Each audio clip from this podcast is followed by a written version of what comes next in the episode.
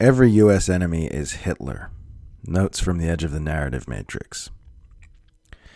It's just incredible how, even after all this time, after all those wars, after all those lies, it's not even occurring to most mainstream Westerners to investigate whether the U.S. could possibly have had anything to do with starting the war in Ukraine. Like, there's one asshole in the room who always starts shit. Anytime any shit has started, he's always been involved. And hardly anyone's even looking at him thinking, I wonder if that shit starting guy has anything to do with this. I am convinced that mainstream culture's fascination with World War II has made us all dumber. Everyone just lives in this dopey children's cartoon now where every U.S. enemy is Hitler and they're the brave hero who is fighting Hitler. Ukraine has no chance of winning this war alone, no matter how many weapons are sent to it. All weapons can do is make the war more costly for Russia, which it's in the U.S. empire's interest to do. Stop pretending your calls for more weapons are anything more noble than that. You're not trying to save lives. Only the negotiation of a ceasefire can do that. All you're doing with your calls to arm Ukraine is helping the most powerful empire that has ever existed make this war more expensive for Moscow and hurt Putin's popularity at home and abroad.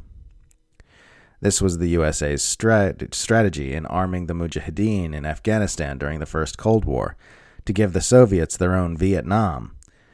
A costly quagmire that consumed their wealth and military focus for years, contributing to their downfall. They've already re employed this strategy in Syria, where a U.S. official openly admitted they worked to create a quagmire for Moscow. Now they're hoping to pull off the same trick again, to any extent possible.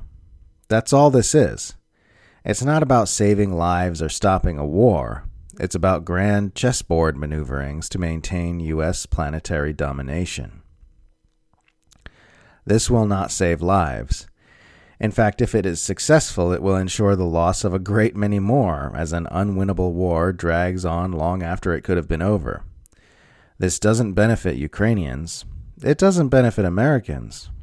It doesn't benefit Europeans. It only benefits the unipolarist agendas of a few powerful psychopaths.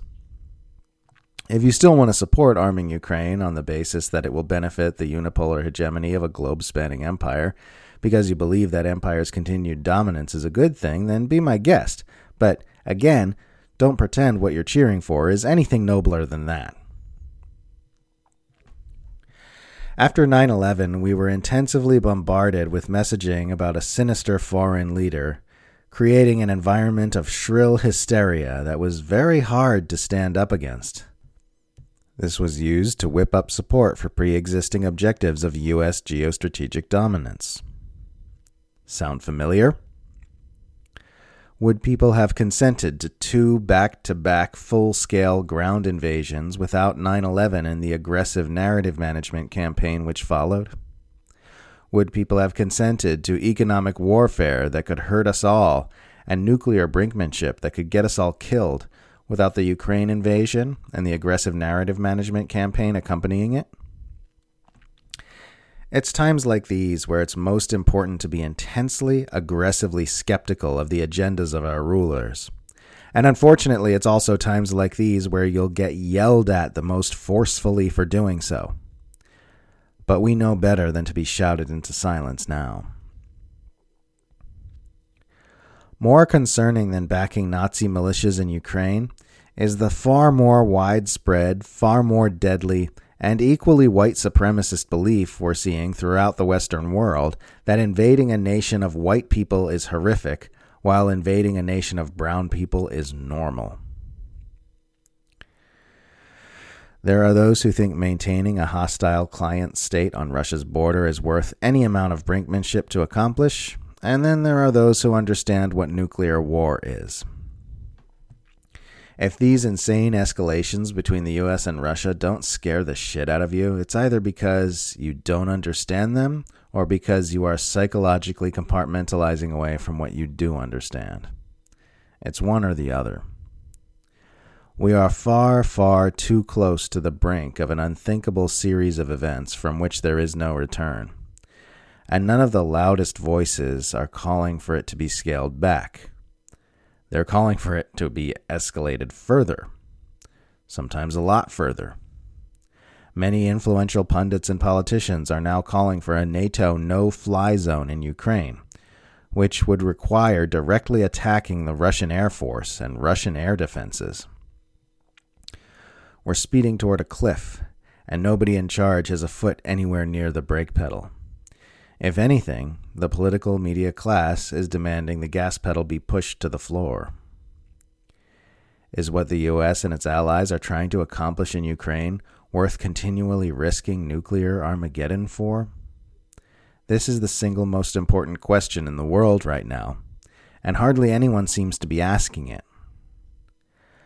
Our rulers are rolling the dice on the life of every terrestrial organism, and people are still babbling about whether Democrats or Republicans are harder on Russia and trying to score political points. Hardly anyone has their head up and their eyes fixed on what may be coming. If you heard something, looked outside, and saw a mushroom cloud growing in the distance, how much thought do you imagine you'd be having about the importance of NATO's open door policy with Ukraine? Everyone's freaking out about RT when all they have to do to kill it is simply allow leftist and anti war opinions on Western mass media. You'd steal their entire audience.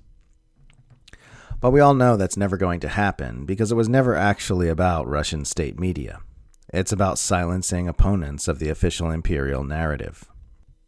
Dear shitlibs, saying that hawkish escalations spearheaded by the most powerful empire in history led to undesirable consequences in Ukraine is not actually the same as an abuser saying, Look what you made me do, and does not have major what was she wearing energy.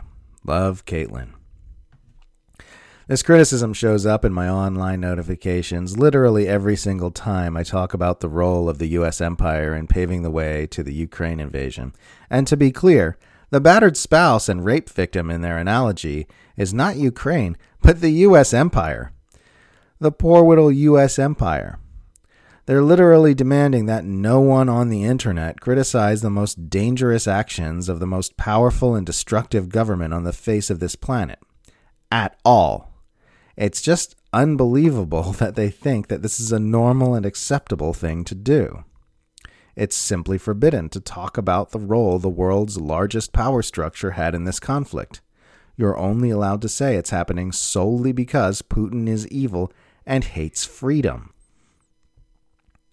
Well, you can criticize the U.S. empire and Russia, Caitlin, people tell me. One of those is already being criticized at fever pitch by literally all government and mainstream media institutions in the entire Western world, while the other is almost never criticized by those institutions in any meaningful way.